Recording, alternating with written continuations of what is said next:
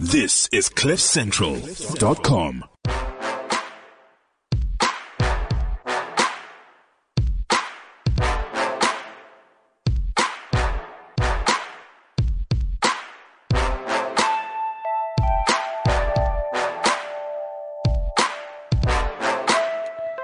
Welcome back to the Renegade Report. Let me try take the music down. Ramon. Good morning, Jonathan. How are you doing? Uh, as always, I can't complain. I could. Nobody cares. Nobody cares indeed. So we had a great uh, previous episode. I hope everyone uh, got to listen to it. Frans Cronje, Institute of Race Relations. Uh, probably our best one yet, if we had to be honest. Yeah, I think uh, great discussion from his side, uh, great points, and uh, well, we had a little bit to say here and there. But uh, shall we get on with it? Let's do. All right. So today we have a gent uh, joining us. He's uh, Mduduzi Dlamini. Um, both of us came across him on Twitter, I think, uh, for his uh, very outspoken views, uh, which we wanted to hear more of. Uh, I don't know if you want to add to that, but no, he has sums it a, up. uh, Mr. Dlamini has a habit of, of, of releasing 20 or 30 tweets, uh, almost an essay in tweet form, uh, with uh, fascinating insights. You know, he's, a, he's a timeline killer. absolutely. Right, now that we've uh, maligned you suitably, Mduduzi, um, how's it? How are you doing? I'm fine. Good, good, good afternoon to the listeners of of, of uh, Renegade Report. Thank you. All right. So, lots of stuff to discuss. Ramon has been uh, chatting with you uh, sort of offline. So, I'll let him begin. Right. Umduduzi, you, my friend, we, we spoke beforehand, um, and we talk about Zulu, Zulu culture. Can you give us a, a, just a brief history of, of yourself, uh, where you grew up, what you do at the moment? Originally I'm from the Durban, Claremont. It's uh, it's a western, uh, it's west of the, of Durban. S- Some t- 20, 23 k's of West Durban, bordering Westville. Uh, it's a place where black people bought their own land, built and uh, their uh, their own houses. Uh, they originally built Claremont. The roads that were that were laid in Claremont were laid originally by uh, uh, black people between around 1920 and 1936. Uh, then the, the municipality came over that to taking uh, taking o- taking over and laying a ground uh, laying tar on on the main uh, t- uh, roads. The recent uh, tarring just happened in post-apartheid. Before it was dusty, it was dusty roads that had been built entirely by black people. So I grew up in that um, environment of of that self-sufficiency of black people where they could they can do their own thing, bought land and build their own house, build their own houses, own their own businesses, ramshackle uh, small time businesses. But it was uh, but it was uh, an incipiency and and a testimony that black people can do some things. One of the things that I was proud of is that um, uh, uh, five of the uh, greatest Zulu writers or lived or were lived in, in Claremont or were born in Claremont. Uh, I was, I've always been proud of that. I've done um, uh, an entire history of Zulu literature from 1922 uh, to, nine, uh, to 1990. I've got, uh, I was doing an entire research around it. I met many writers, who lived in their houses, while Zulu writers lived with them. Uh, they treated me as their son and uh, admired and appreciated them. It uh, it also gave me the sense um, of uh, of belonging to a proud Zulu higher culture. Uh, I was never into into uh, into common law stuff. Uh, culture Zulu. It was al- always Zulu high culture for me that I loved best about being about being Zulu. Uh, one of the cha- uh, one of the po- there's a poem written by Vilakazi about the a church in Durban, the Saint uh, Anglican Saint Paul's. I used to spend time sitting around that church in the afternoons, just thinking about that. Hey, Vilakazi went into this church it had that physical connection to me. Almost all the literary map of of, of KZN, I know it firsthand. It's not something I read from books.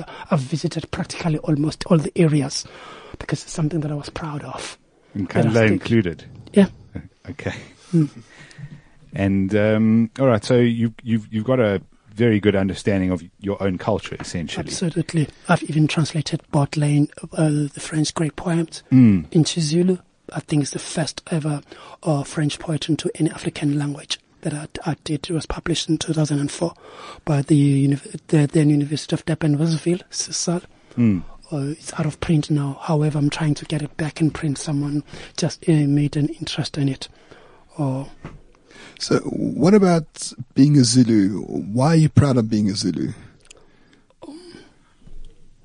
one of the things that uh, I learned when I was uh, was was a child that growing up, the first thing uh, that was uh, learned that was inculcated on me was when my cousin and mom read, read to me a Zulu novel by Dube, one of the founders of Zulu literature and a true, genuine Renaissance man who who still in who still is in my heart to to the to this day.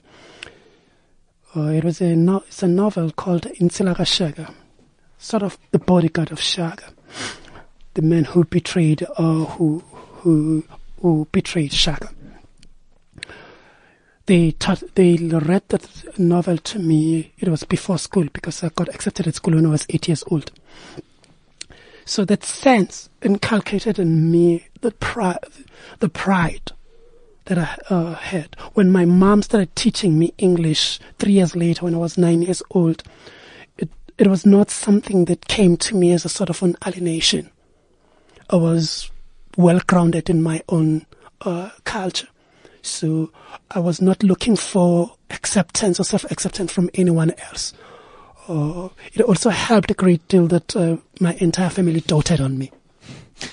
Okay, so um, how do you uh, bringing it back to sort of now and and and you know you, the older the older person? The- Um, how do you because you you quite buy into what I suppose many would describe as Western values, and I, I um, I'm not saying that they are. I'm just saying they would be described as that.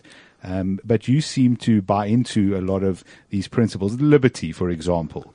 Um, and uh, maybe you can give us an idea of the fact that these are not necessarily Western principles, that they are part, partly Zulu principles as well, or there's a combination there, or, or some mutuality. No, no, no, no.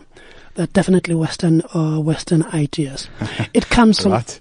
Yeah, it can, uh, I'll, uh, um, say to what is actually only uh, Zulu with respect that it's, it's common to, to West, uh, to Western, um, ideas.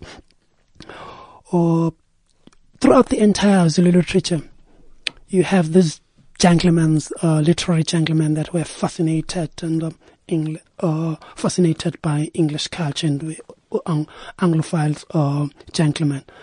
Sibusiso Nyembezi, who died uh, in 2004, was it uh, was an English gentleman, English Zulu gentleman. Uh, uh, D, uh, uh, H.E. Dhlomo, who wrote, who primarily wrote in English, was through and through an English aesthete. Uh, he's the one of the founders of the ANC Youth League. Uh, you go to B.W. One the most illustrious uh, uh, Zulu writer. And then the forefather, Yeah, really. yes, was a Zulu uh, was a Zulu English gentleman. You go to um, or to to J.C. Dlamini, who I lived with for several years. Uh, was practically his only child. He's not, or we are not related. Um, he's one of the greatest uh, uh, poets in Zulu who wrote uh, one of some of the greatest ironic poems. He was an English gentleman. It, it's, it's been running through. It's not, it's not, a, it's not foreign. It's the ex, it's, it's being confident in your own culture and being able to appreciate someone else's value who adds value in, into yours. That's what it's about. Uh, it's, it, it's properly called, uh, cultural, um, it's called appropriation. People hate that idea, but uh, culture does not progress without imagination, curiosity, and appropriation. When you do not have those uh, those qualities in your own culture, then you cannot be able to have your own progresses, innovate and develop new ideas. So, so what you're saying is cultural appropriation is a positive thing. And Absolutely. If if we don't, in essence, appropriate each other's cultures, certainly with some respect, um, we we don't progress. We wouldn't be drinking coffee, you and I. coffee is originally uh, uh, Ethiopian. It was uh, approached by Yes. Arabs. Arabs developed into a cafe. Europe uh, appropriated, appropriated it from uh, from the Arabs. It's worldwide. And then nowadays. American made Starbucks, Yeah. and now and yes. now here we are. We wouldn't be drinking coffee. We wouldn't be drinking coffee in the first place if there wasn't no cultural appropriation. So you you don't get um, offended by these ideas of you know people saying oh you know we they, and they refer to their cultures we did this or we built that um, it doesn't you know you you don't find it racist for example if um, so I, I think uh, you know we- the David Bullard example which is commonly thrown around you know I don't know if you re- recall that article um, I I wasn't. Uh, I, I, I found problems with that article. I certainly did, um, but I, I'm interested to know your views on that because it's a it's a it's an interesting kind of position to be in where you you sort of find value in in certain cultures and you you find fault in your own perhaps. Um, and and this situation we have in South Africa at the moment where people are very anti um, other cultures. You know, we, we want to get back to our roots ne- necessarily. It's happening all over the place. So you've got Afrikaner nationalism on the one side. You've got, uh, you know, there's, I don't know, we- I would call it Zulu nationalism or what I would call it. Or Afro nationalism. yeah. So so there's a lot of this, you know, and this anti kind of the colonial thing. I think the the Bullard article was very much a colonial type uh, argument about, oh well, colonialism wasn't all bad. It brought some of this stuff here. Um, so where do you stand on, on that kind of view? Because it, it's a it's a fine line. You, I mean, you, you, you must admit. First of all, uh, David Bullard is a great uh, satirist or uh, writer, humorous writer. And I mostly enjoyed him since I was since I was young. And, and he's a listener of the show, so I still have. Uh, You'll, you'll appreciate the compliment. yeah, I'm I sure you will. We've, we've, we've, we've, he and I has had some correspondences. I would have loved him to write for me for my magazine that I'm, uh, I'm wanting to, to, to start. That is obviously I do have its website. Uh, I love uh, David Bullard. Uh, he was entirely misunderstood. He was a contrary, a provocative contrarian. Uh, however, in any case, um,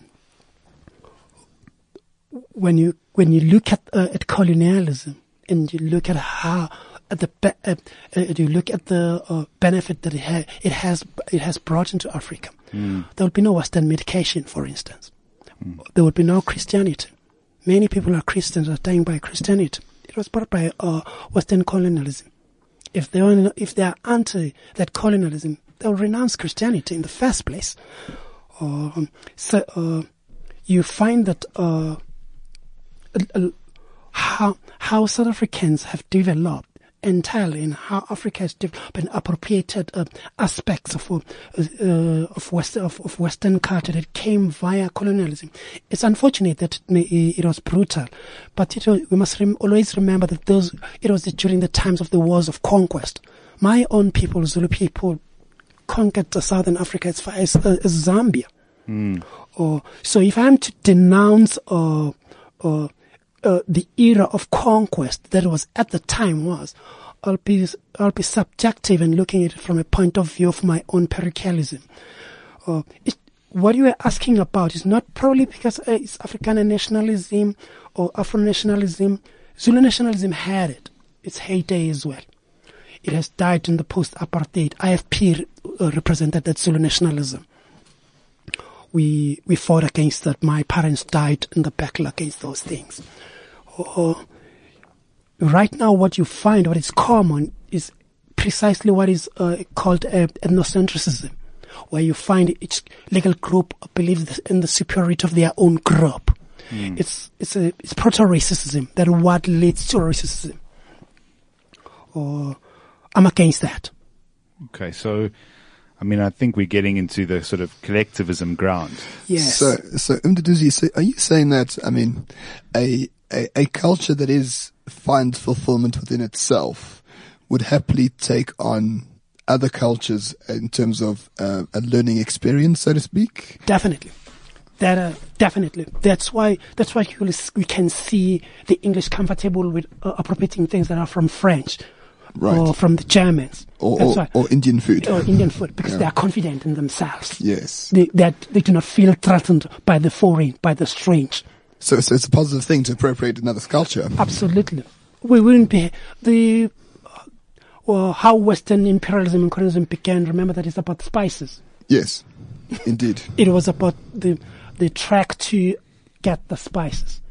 Columbus landed in the wrong place, looking for spices. Yes, he Yes, went he to the West did. Indies Yeah, instead of India. So, uh, without this appropriation of, uh, of of one another's culture, there will be no progress in any one of us.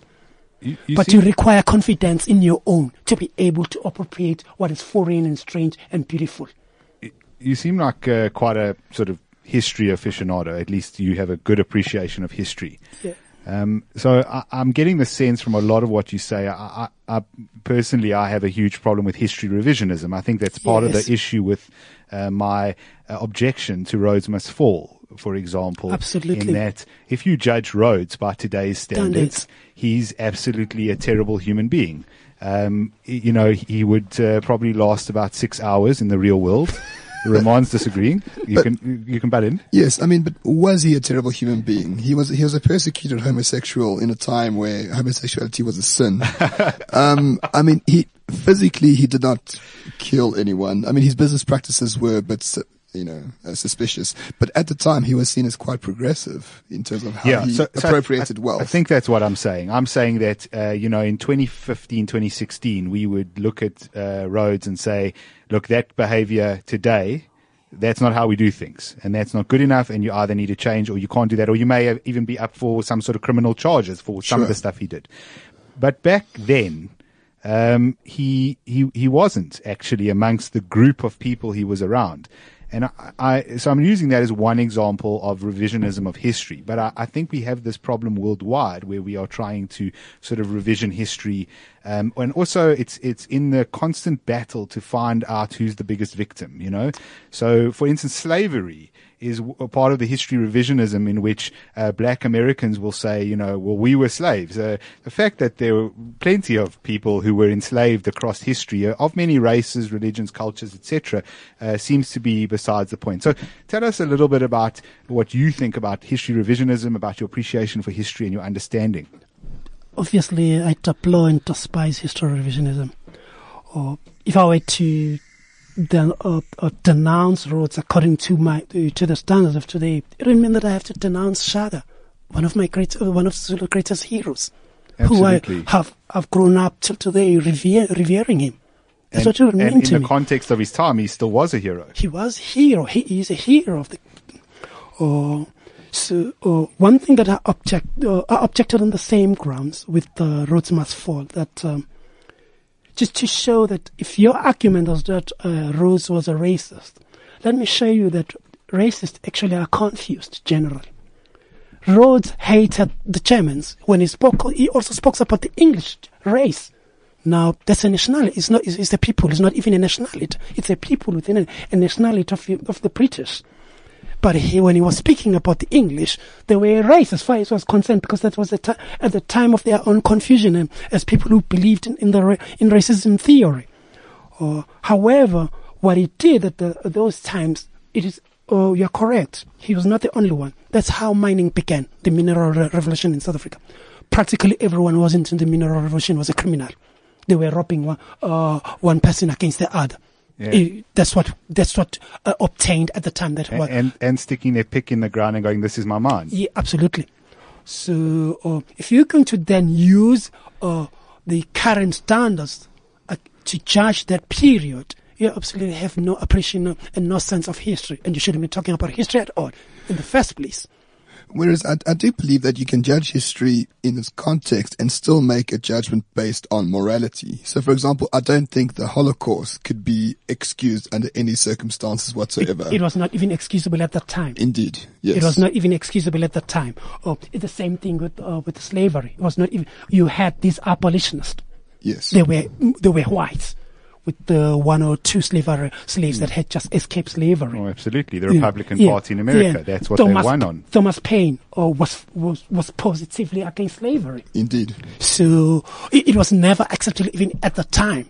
Or uh, right throughout the entire uh, history, you find these people were opposing it ruthlessly. Indeed, indeed, and, and that's, the, that's the problem with history. It, it's it, it's very easy to try and broad uh, have, have broad strokes around what people did and why they justified what they did. But there are, there's so much nuance within it, and I think uh, as a student of history, one must be aware of that. It- uh, one of the unfortunate things that have been happening since 1990 uh, across I- uh, ideas, uh, although that it has a, before 1990 it has about uh, a, a 30 year period of, of gestation. You you get this you, you had these uh, people who, because of their own inadequacies, uh, feeling, uh, looking at the and their anxieties, looking at the achievements that have been appropriated by the world as positive from uh, from the Western culture. They then began this uh, uh, these notions of dead white European men. Uh, you you you find those people that then started to uh, propagate uh, the the learning of uh, of texts that were quite easy because uh, somehow someone is a woman or is black or or or because they were victims of of some pre of some previous system. But that's not what it's about in life. Or that's not what's about what even the intellects demand. Or the intellect uh, is a great demand. It doesn't do well with something that is easy. It doesn't see it. Well, it, it despises anything that is easy. It always wants something that is difficult. Uh, Indeed. So, so are you arguing that, that people who are intellectually um, intelligent, for the lack of a better word, do not see things in binary terms? Generally, they don't. There's no. Or, uh, it's one of the unfortunate things that comes that came out of anti-racism. The binary, the, the inculcation of of the binary vision uh, um, amongst anti-racist, propagating it uh, to uh, to a remnant outspoken uh, uh, black people. That doesn't obtain generally, especially from from from Bantu languages. You don't find it. It's not across. You wouldn't find uh, black people when they're talking in their own languages, or, viewing, or or the, world in a binary vision. They don't do that. It doesn't. It doesn't obtain. This is something that is been is been inculcated by people who are, have been alienated from from from their own people. Okay, that's that's an interesting view. So, are you arguing that that what we term anti-racists. so people who, who, who want to see racism in every in, in many aspects of life? Um, so, are you saying that, that, that they might feel alienated from from their own their own culture, their own race themselves? Absolutely, most of them are. They, it's, it's a sense of alienation, of not belonging to your own people, lacking confidence. It, it, it has this this inferiority complex that I call pathological. That's why it, it's so aggressive. It, it it assets itself so aggressively against even empirical evidence and uh, and empirical observation of uh, of re- of relations amongst pe- among people. It's because uh, it's, it's a deep sense of alienation. Because that, is quite interesting. Because you'll never hear uh, King Zwelithini, you know, speak about white people. I, do understand your point. I mean, I haven't seen data to back it up, but it, cognitively to me, it's it sort of makes sense. Certainly. You you find uh, that's the reason probably someone like uh, a Zulu nationalist like uh, uh, Chief Buthelezi had, had no problem with it uh, because he grew up confident confident in his own culture. His ma his mom is one of the greatest Zulu singers or music composers. Uh, so so you, you he had this natural confidence in himself. So, so it, it, I mean, if if you would then say, you know, oh well, he's Zulu or he's black, so we must give him a step up. You would find that deeply insulting. Absolutely, I find it. Um, I was arguing against it. I used to have a librarian in nineteen in nineteen between nineteen ninety nine and ninety six, or a colored woman who was practically my mom is my other mom is really in the library. When when this notion of affirmative action was first uh, brought up, I felt very com- uncomfortable about it, uh, because it it assumes or the, an infantile disposition of black people. That they, we, as a black person, you cannot do anything with your own ability, capabilities, unless you are treated uh, uh, specially and differently as some sort of a child. I found it um, deeply patronizing and condescending. Or uh, I argued against it. I'm still arguing against it. Or there's uh, considerable research demonstrating in US that uh, black pupils who've been accepted through affirmative action in white in in, in predominantly white school in US do badly than black people who go to historically black uh, uh, institutions. Uh, it's because uh, it's this uh, it's underneath it is this assumption that uh, these people must be accepted in this school because they're not they're, they're not good in themselves. But there's an argument that I mean, apartheid took away, you know, opportunities like we have not seen before. The social engineering was was uh, atrocious. For example, so for example, you know, black people could not study where they wished to. Their education was inferior. So so maybe after the the, the after 1994. Um, does not make sense that that black people will need, so to speak, a step up because the skills that they lack has been due to state interference in their lives. But the skills, the skills deficit is still there. So how do you argue what affirmative action has done for black people?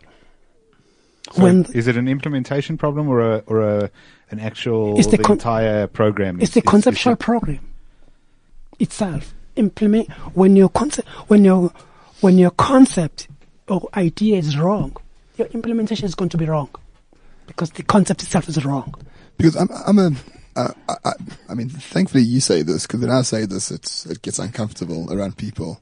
But I, I, if you look at historical analysis and you look at data from around the world, oppression has been happening around the world and still exists in, in, in many countries. And you do find, personally, um, if you, if there is a revolution, so to speak, to a more liberal democratic society, the less the state does, the more people empower themselves and you get emergent structures of, of, of wealth and, and society coming through. And that happens naturally. That's, that's uh, it's exactly the argument that I, uh, I had that uh, gradualism through a proper uh, uh, uh, education would have would have now taken black people far.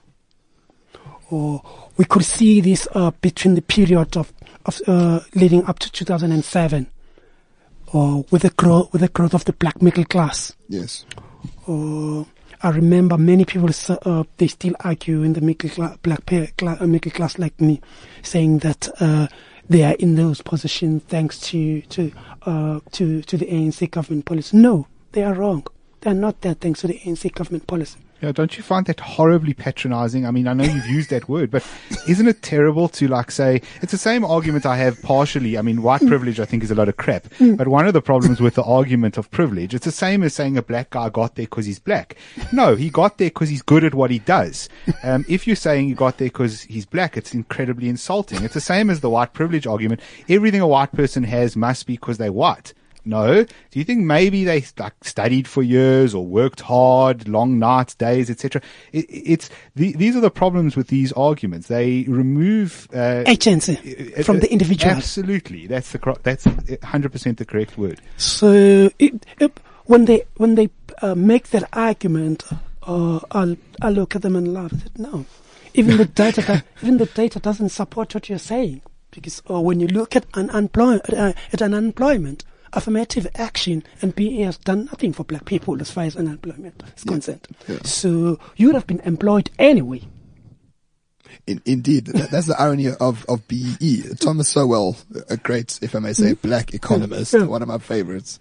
Uh, he wrote a book called Affirmative Action Around the World. And, and the, the key thing about it, it helps people that don't need help at all. It helps people that are educated in university. It helps people that have the skills necessary to be a marketing manager in a corporation. But it's not going to help the, the hawker, you know, on the side of the street or, or the unemployed man who lives in Alexandria. It's not, it's not going to help him one bit. I've heard about that book. I still want it. I haven't read any single book of Thomas Sowell, unfortunately. Uh, I'd love to read that read that book. Or because the day, when you look at affirmative action, where it has been uh, put as a policy around the world, it fails the people that it is intended to help. You know, good intentions. That whole that whole thing. Once again, Yes. You know, we say that often. Uh, it's interesting. I, the other day, um, another podcast I was listening to, uh, it was uh, Gareth interviewed. ah, I forget the gentleman's name. He's on, I think, Metro FM. Uh, he's one of the evening DJs. He he had a very, um, you know, controversial point. He even said before he said it, he says, "I'm going to, you know, get in trouble for saying this." Uh, he turned around and said, "You know, he comes from Soweto. Uh, I can't remember if it was Meadowlands or, or one of the one of the other areas there." Um, and he was saying that uh, obviously they were very proud of their, their area when, when he grew up there. You know, people were proud to, to, to say they come from Yes. Meadowlands or they come from Orlando or Yes. wherever they come from. Yes, you can find Um, even song, popular songs backing that up. Yeah. Um, and he even talked a little bit towards township rivalry in terms of between those or between Yes. other townships in Yes. Pretoria. And so, um, but, still exist. but, but what, what he, what, uh, you know, what he said, which was controversial was he said that he remembers people having more jobs back then um, than he does now, what he sees. Now, that's obviously very anecdotal um, in terms Yes, of. limited uh, to his experience. yeah, you know, and, and I'm not sure if that's necessarily true, but uh, I, I'm bringing up the point to talk about sort of how, you know, we've mentioned your views on BE, on, on employment equity, and um, how it hasn't helped the people it's meant to help, which is those people. Okay. Um, and we know uh, the, the data speaks for itself because the unemployment statistics are there to kind of back up that anecdotal evidence. We don't, look, I don't, uh, he, he, he did, he did caveat it by saying, look, the guy may have, uh, you know, he was working and he, for a minimum wage and it was a terrible minimum wage and he couldn't But he was working. But he had a job and he said, he said people were, were proud and they, they, they, he's, you know, he spoke about how dig, essentially a job gives you dignity. Um, that's what it gives you. Um, and I think, you know, we're missing that. We're missing, we're missing that. We know factually that we're missing that, um, in terms of jobs, uh, for people and work. So where do you stand sort of socially, economically on how we solve some of our problems? I'm, I'm, before I get, uh, get to that, Go let it. Uh, the data that we have, uh, unfortunately, doesn't go uh, with as far as uh, as employment with respect to black people doesn't go beyond 1990. Hmm. Or so. It, it can never be uh, presented backed by data whether black people had uh, unemployment then or not. However, remember that there was influx control. Yeah. So black people uh, can only be brought into the can only come into the city or when they were working there. So it's probable that all the black people who were around the city then were working. That's a, there's a probability. However, uh, specifically with, as far as labor data, it begins in 19, in 1990, Hmm. in 1994. In in 1990, what we have with that respect to the data is is pure guesswork. It's in a, a helicopter flew around where black people lived, and then took uh, uh, topographic uh, maps of where black people lived during the day. So counting the black people that were there during the day and not there during the day, then that's how then they were, uh, made that guest estimate of who was working Yeah, on which that. sounds incredibly Yeah. inaccurate. Absolutely, this is 90, that was 1990 Yeah. or bef- beyond that, there's absolutely nothing. Or so uh, the uh, that that uh, argument is is a mute one with respect to that. However, uh, employment does give uh, people uh, dignity as far as they can obtain it for themselves, get it for themselves without any um, uh, or some sort of a, a nanny or a nurse or put or uh, putting them through or, the field. The, one of the best forms of, of getting jobs uh, the net the network that most of us black people do not use, which which we have, uh, is is uh, the person who's working. You can always find a job by someone who's working who can recommend you to another com- to another company, or or or to a company where they are working. But we don't do that once you become black middle class because why we leave the, places where, uh, we leave the places where we're living. So we are no longer connected to some of the people who are, who are who need employment. When we can say hey there's an employee hey I know a guy who can do this.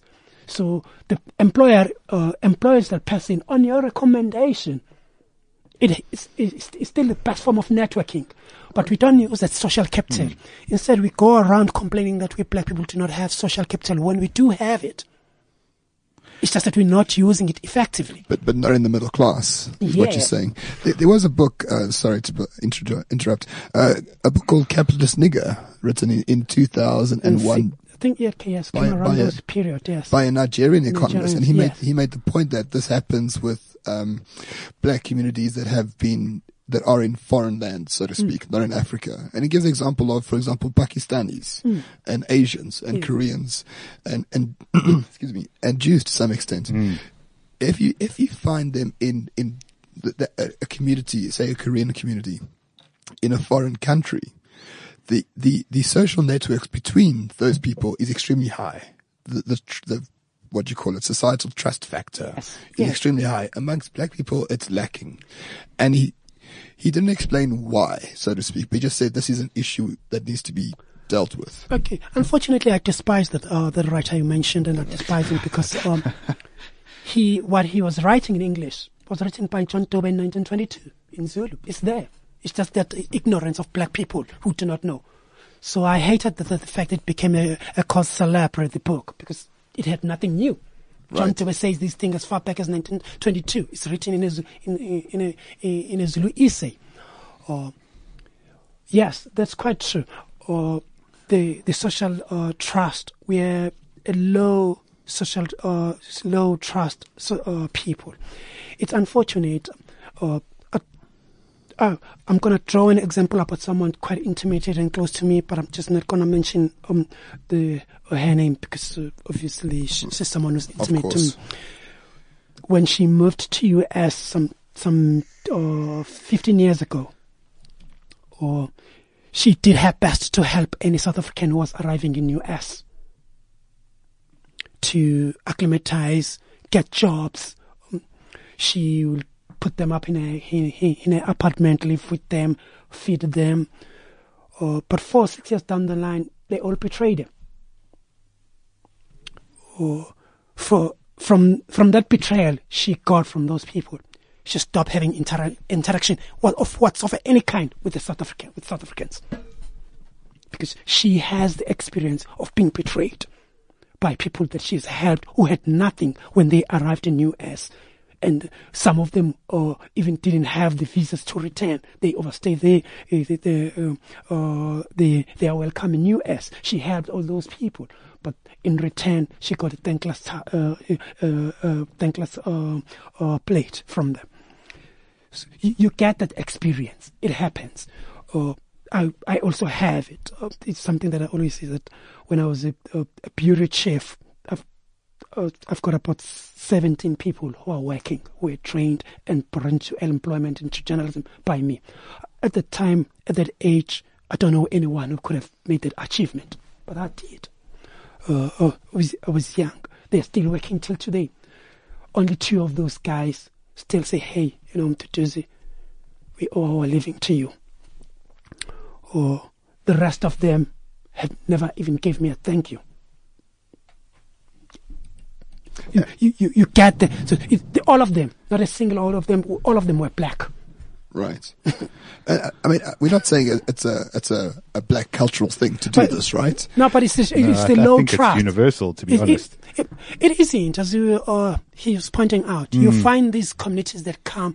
You find, look at, uh, at Bangladeshis here. You look Yes. at Pakistanis. in South- Pakistanis, yeah. You look at Ethiopians. Mm. You look at the so, at the social trust that is amongst them. When they find opportunities, he goes. He looks for another Ethiopian Mm. to bring into that opportunity. We don't do that. so not universal, but certainly it's it's, it's something to be aspired to within certain communities. Uh, It's- It's, it's not a- an everyone thing. It isn't, but um, it's that social capital that ne- needs to be uh, uh, to, to be utilized amongst black people, but it requires trust. When there's no trust, that can uh, a society doesn't function. So so why wh- why is there trust missing in South Africa as an example? I mean, um, you know, black people aren't enemies of each other in South Africa. Those who argue that we have a race war would argue that whites and blacks are enemies. But but you know what what's the what's stopping the trust? The funny thing is that uh, there are people who say that there's never been a race riots in South Africa since 1949. There's only been uh, uh, anti-immigrant riots in the post-apartheid. That's quite uh, not quite a notable contrast. Uh, it's something that I haven't thought about it. Why there isn't uh, why there isn't uh, enormous social trust. However, I've argued for trust since I was 17. That is the basis of, of a foundation on society. I remember my first entry into a formal job when I was 17. I came, the were, there were two white guys working there. There were some four Indians. By the time of three years, uh, my employer had replaced uh, virtually uh, uh, uh, all of the way about three left. He said, "No, this guy can do all your job." Uh, it was about the trust that I had gained with the employer. So he fired. Um, he fired white guys, Indian guys. He's Muslim. He fired them. He said, "No, this guy can do your job." Um, it's about it's about trust. When you tell someone, "Look, when you work in this place, don't steal. Don't do this. Don't do those things. Because when you do them, you are not only affecting yourself, you are affecting other people. You look at retail shop right now, at all the retail shops, you look at the employees being searched when they leave their workplaces. That thing in 1990 didn't exist. There were no security guards at, uh, at, uh, at retail shops as far as until 19, 1993 it began to exist when stealing in retail became so so enormous that uh, uh, retail owners could not st- uh, could not accommodate it. Then they implemented private plainclothes uh, security to monitor their own staff. They implemented uh, security to search their own staff. Why? Because they created those conditions of being untrusted by their own employers. Right. So let's change track a little bit, if you don't mind. Yes, I'd, uh, I'd love to. There's a topic of alienation that we, I'd like that we return to. Um, uh, Roman and I had spoken of uh, of the of before about it with respect to Yeah. black consciousness and the, Yeah, Ramon, you want to uh, tell us a bit more? So, so before the show, Umduduzi and I were speaking for about half an hour, Yeah. and, and he made the claim, the very surprising claim to me, that Steve Biko is actually not well known uh, amongst amongst our black comp- What the name's known, or, or his but work, not his work, anything else? his work, and his name. So, please explain a bit more about that, because that is something I had I found very uh, interesting. In 1989, Penguin first released uh, uh, the first available imprint edition in South Africa. Steve Biko's work I write what I like. I bought it. I was the f- uh, the only person who bought it at CNA in workshop. it was the only copy that came. I bought it. I read it. I was at, I was in standard nine then. Uh, I, I read it. First, uh, first copy. There was nothing new in in his book. He he was rehashing everything that uh, it's uh, you know, George Padmore or Kwame Nkrumah or or Frantz Fanon had said, Abs- uh, or even Malcolm X had said. There was nothing. There's nothing new in Steve Biko. He's a he's a pastiche of everything that had been thought. It's not surprising. He was a medical student, not trained in ideas. He knows nothing about ideas. He had no he has not a single new idea. Wow. or he, Yeah, we thought it was controversial on this show to say that Steve Biko was a racist before, but I think that takes the cake. so um, So, so he's not actually um, well read amongst no, he isn't. He amongst isn't. South Africans. No, no, no, he isn't well read. So what when the so the people who was into Steve Biko were small groups of PAC. So during then we were all young adolescents. So I spent my time arguing with them, uh, and then I, I, I was arguing. I would argue against black consciousness that uh, it was a false consciousness affected of alienation. Steve Biko had um, come from a small uh, rural town in Eastern Cape, came to Durban, a big seat back then. First time seeing white people, it was a shock to his system. He knew nothing. About, he had never seen a white person. He had never been, been uh, placed in a position where he could see a white person on a day-to-day basis. He, or he, so he became shocked. The entire experience became he became an alienation from him, from transplanted from a rural, from a rural town into an urban city. Or oh, that's how he informed his, his, his perspective. That's what's generally forgotten by people who, who argue for him that he was an alienated person. So he, oh, the, he, the, this black consciousness thing, you don't even find equivalent of it in, in, in any of the, of the black languages. It's uh, one of the things that is ironic when you read him is that he used to speak about non-Europeans, the language of the time.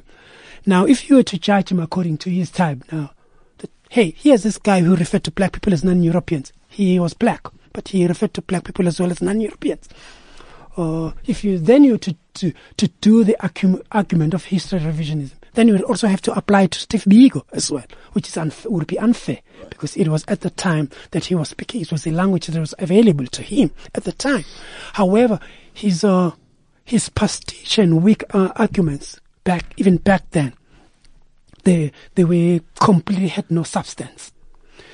What I do agree and do admit to is that Steve Biko is a political figure.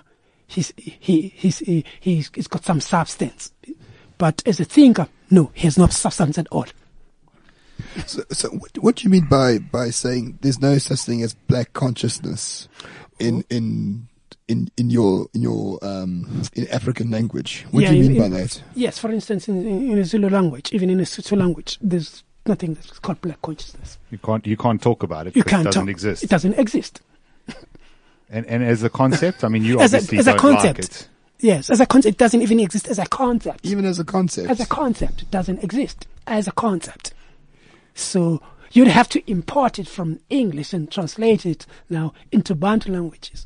Now this would be ironic for someone who says he's black, who has now to use the very language that he pro- he he pretends to hate to appropriate the term. Uh, this this concept into their own language, their mother language. That's fascinating. So, so, so you would argue that um, most Black South Africans don't give two cents He about has- Steve Biko and his He his has no ideas. resonance. Black consciousness has never had resonance. The, or one of the foremost uh, foremost parties that uh, subscribe to it, Azapo and PAC, where are they? right, right. No, well, that that's that's proof there. All right. So what about the EFF, who have sort of, you know, bringing it back? EFF, EFF is a, has a has no ideology. It only uh, p- propagates the politics of, of hatred. It's jumping to everything that uh, uh, it considers popular among uh, blacks. The person who had brought this to EF originally is one of the uh, f- uh, founders, or um, uh, Andile Mngxitama. The the rest the the, entire concept before Andile Mngxitama was with EFF it's a foreign it's foreign one. Um, I know uh, uh, Fletch uh, Shivambu, I know Julius Malema had arguments with them in 2009 that were very unpleasant. Uh, before then, Steve, uh, the this people. So it's what they imagine has uh, is popular amongst black people because uh, they're now trying uh, uh, trying to appropriate uh, Andile Mngxitama's uh, uh, record. You you can think as this as how communi- uh, communi- Soviet Russia communism would do appropriating uh, Trotsky's Trotsky's ideas and now trying to present as, as Stalin's ideas. So, so black consciousness doesn't exist on its own. It's other ideas which people then say are black consciousness. yes, It's uh, it's it's it, you know the it's not even a chicken and the egg really. It's actually black consciousness doesn't exist without you making as if your ideas fit into this thing called black consciousness. a sort of a black consciousness uh, equivalent that existed on, in West Africa in the mid-century, mid-20th century was an negritude. Frantz Fanon Uh, Frantz Fanon's famous. yeah, Um, u- yeah, used to laugh at it. he mocked it. so it's, it's it's quite funny that the people who are claiming to be black consciousness here in South Africa try to appropriate Frantz Fanon uh, uh, to this black consciousness. He would have laughed at it. Really? Well, what what if you had to describe negritude? In, Negritude was uh, founded by the Sen- uh, was, uh, Senegalese and poet uh, uh, Senghor, as well as the um, Caribbean uh, poet uh, Césaire uh, in France. They were alienated intellectuals in France. Uh, Senghor had just been transplanted from uh, from Senegal uh, to France uh, in the mid 20th century. Same with Césaire. So when they came there, coming from this entirely black uh, uh, nation, now finding themselves in Paris, where you could probably count black people on your hand back then, it was a shock to them. So their natural reaction was this negritude, this pr- this ethnocentrism, pride in their own in their own uh, blackness. As as a reaction to the As environment. as their rea- as their reaction to their the alienation you yes, speak the ali- So it's it's it's I feel alienated and insecure, so I'm going to make something to protect myself yeah, absolutely. and who I am and, And- and what I believe I I, I I symbolize. symbolize. Oh, but um, negritude, in contrast to uh, to black consciousness, at least had uh, solid intellectual foundations. Right. It goes across uh, uh, uh, the uh, Cultural the- and- yes, culture, and- and ethnic lines. Yes, it was a, a cultural et- ethnic lines. Eh, From that point of view, it's im- immensely better than the than, than the rubbish of black consciousness. All right. Um, I want to. We we've got a little bit of time left, Yeah. so I want to talk a bit about sort of geopolitics because you've got lots of opinions, um, which suffice it to say you would never make it into the current South African foreign ministry um, with your opinions. So you're not a huge fan of someone like uh, Vladimir Putin trying to uh, retake the USSR. Uh, you're not a big fan of uh, uh, Barack Obama either. Um, you think he, like, well, you probably would agree with me. I think he's one of the worst American presidents ever. Um, let's go into some of those opinions. my own uh, uh, foreign uh, perspective and policy, my own foreign perspective is that uh, we're, we're, it's the Western, uh, Western culture is our heritage. Okay. Even as a Zulu. Yes, it's our heritage. Uh, it it came, it came, uh, however it came, it might have come unfortunately via imperialism and colonialism, but it's here. We cannot now undo it. It's a part of history. It's a part of our heritage. So for for South African government to have this anti-Western uh, perspective and foreign policy that drives it, driving it towards China, or in Russia, disreputable countries as far as their own tr- treatment of their own uh, people and, and polities, more inclined to authoritarianism rather than democratic ethos. Or it, it, it, it, alienates South Africa from its natural environment. We are driving, uh, uh, the, the ANC government is driving uh, South Africa because of its, um, of ANC's uh, uh, experience during exile and the apartheid um, uh, and the apartheid uh, time uh, towards uh, uh, uh, nations that we should not be associating with at all. Uh, Russia is a dark authoritarian country. It uh, espouses uh, authoritarianism. The same as China. It's sa- millennia. And of- they're both horribly illiberal. and the constitution, I always laugh at the, when people accuse me that, no, you, well, you're a liberal. You don't know. You're living in a liberal democracy. You just don't know. The constitution of South Africa is a liberal, is a liberal democrat, uh, uh, democracy constitution. Yeah. Very very progressive document. Yes. Yeah. Um, just not accepted by a lot of people. Yes. So I, I find it fun when people are, of, of thinking that it's, it's abusive to to me to cut it. It's something I'm I'm proud of, or it's something that my uh, it was uh, ingrained in me and my mom uh, in, ingrained in, when I was growing up. But um, to return to the geopolitics, that South Africa has to align itself with um, with the Western powers. Singapore did it. Singapore is a post-colonial nation. It didn't, when it did when it came out of, of in 1965, when it came out even of the of its federal arrangement with Malaysia, it didn't reject its Western heritage. What it did instead was to fully embrace it, because it it, it then showed confidence amongst themselves as, as Singaporeans and they've been progressive since then. Or they aligned their own interest with the West. Uh, that's for me is, or President Obama, President Obama has been one of the worst presidents ever in that he subscribed to anti-Americanism as an American himself. That's true. He's weakening America from within. He left the, sta- the international stage to all the evil forces that um, pe- some people in their delusion, especially from feminists, if this delusion comes from feminists, that there's no evil in the world and cruelty, oh, which there is, which Well, there there's, is. there's massive cruelty on the campuses in America, but otherwise, Yes, you know. but the feminists do not see it in that way. They think uh, you can engineer a human being to be without um, cruelty or evil, but that's not the case. No, of course not. Yeah. So Barack Obama has bought all into these ideas that are anti-West and anti-America. He then is implementing the policies, the perspective of the anti-Americans and anti-West in U.S. foreign policy. Hopefully that all is going to be reversed uh, uh, uh, after his presidency. But we need to reverse it here in South Africa as well. Our position that uh, has taken us to the arms of uh, China and the arms of uh, the arms of uh, of Russia. We have. I admire the Russian culture. It's one of one of the superb culture in the cu- cultural expression in the, in the world. However, their polity from the time of their autocracy, the Romanovs, till today, is one of, autocra- of autocracy and dark authoritarianism. We cannot de- we cannot accept that that that part of their heritage.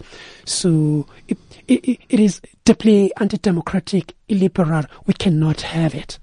But I, I do think sometimes the ANC faces a bit of paranoia, um, despite the fact that we are a, a constitutional liberal democracy.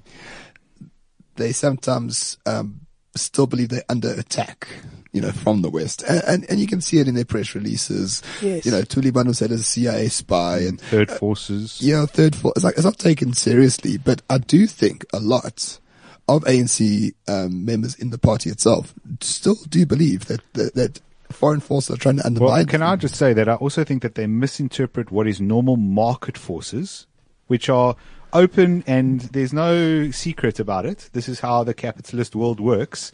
Um, they interpret market forces to be Western forces. So, for example, if a political party gets a donation from an American company, then that's a you know third force interference. No, that's not third force interference. That's that's how it works. Um, and the fact that you know it exists even proves that it's not a third force. So, I mean, comment on that. Absolutely. Uh, it, it, it's a, it's, it's among the elite of the ANC. Uh, it doesn't, uh, it doesn't obtain among the general populace. I was a member of the ANC. My branch in, in, in, in Johannesburg actually was in, was in Soweto, Orlando East. My branch, um, uh, before, when I moved uh, up from Durban.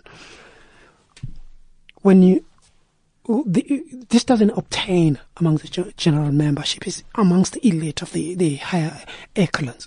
It's obviously unfounded, as you as you as you point out.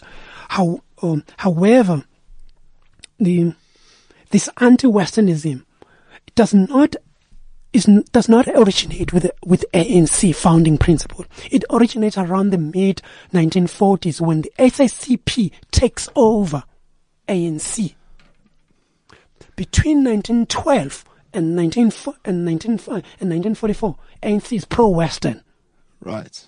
Okay. uh, liberal, pro-Western.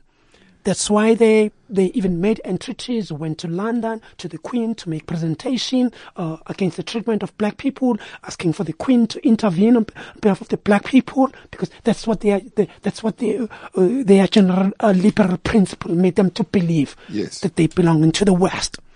Uh, however, when the SACP, which ironically was a racist party against black people, uh, then throws in its lot in 1944 with the ANC, changes the whole dynamics and the perspective of ANC. From that point onwards, it's even uh, something that um, uh, I wish I could have. Uh, I could just sometimes I wish that I could just dedicate to writing book instead of trying to make a living. Uh, this is my contention that I've not seen elsewhere anyone makes. SACP and ANC cost us our liberation. The SACP. Yes, cost us the liberation of black people. The liberation of black people could have come much earlier. But the ANC throwing in slot with the SACP in 1994, in 1944, uh, excuse me, just to correct myself then, in 1944, uh, brings about, uh, this is, remember that this is just uh, on the eve of the end of, the, uh, uh, of, of, of World War II, the beginning of, of, of the Cold War when there's this fight between uh, against the, uh, the liberal uh, uh, uh, West and against communism.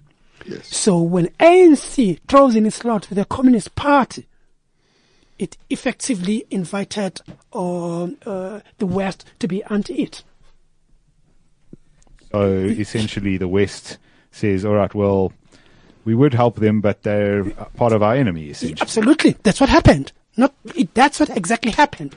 That oh, not only that, even here in South Africa, when the apartheid government in 1950 passes uh, the uh, the Anti-Communist Act, it didn't pass the Anti-ANC Act.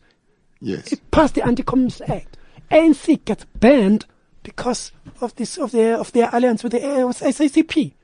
Had they terminated their alliances, they wouldn't have been banned. yeah. They were all fun- they were functioning throughout then and under proto-apartheid during those difficult times. Here in South Africa, they were not banned because they were not communist party. But the moment they threw in their lot with communism, they invited their own uh, uh, banning. Own demise. Yeah. That's what that's what happened. Damn it, Umduduzi. We're, We we're, are out of, we're out of time. out of time at the at the biggest cliffhanger. Yeah, no, but I, I want I want to give you thirty more seconds. I want to ask you. You've got a good idea of the ANC. Can they can they fix themselves from where they are? This is a dip, it's a difficult question. In thirty seconds. There there are two answers to Okay. it. First one, they can't. They can't fix. ANC cannot reform. Has no ability to reform. Secondly, it can do it only when it allows or individuals to propagate ideas that can challenge or, or that can be uh, competitive among itself, and then the winning ideas will succeed. It doesn't do that. Okay, so uh, thank you. I'm, I'm sure we can actually get into that as a full hour uh, at some point in the future. Um, that's uh, been just over an hour um, with uh, Mduduzi Dlamini. Uh, you can find Mduduzi on Twitter. Uh, his Twitter handle a little bit uh, complicated. It's Quibi, so that's Q U R B B R E and then underscore. Uh, obviously, you can find us at Renegade underscore report. Ramon, cheers. Uh, wait, you're you're back on. Goodbye. Uh, goodbye. Fascinating podcast as ever. Yeah, Uh, and we would love to have uh, Umduduzi back in the near future. yeah. All right. So Ramon at Ramon Kavanagh, spelled Roman, at Jonathan underscore Wit, and please visit us on Facebook, like us, and guys, if you're liking this podcast, we really would appreciate a rating on iTunes. Uh, you can go there. Of course, you want to give us five stars. We deserve all of them. Uh, we're entitled to all of them, uh, and. Uh, we know you want to leave a nice comment about how much your puppet loves our show. Thanks so much and bye. Okay, I didn't know about it. I'm going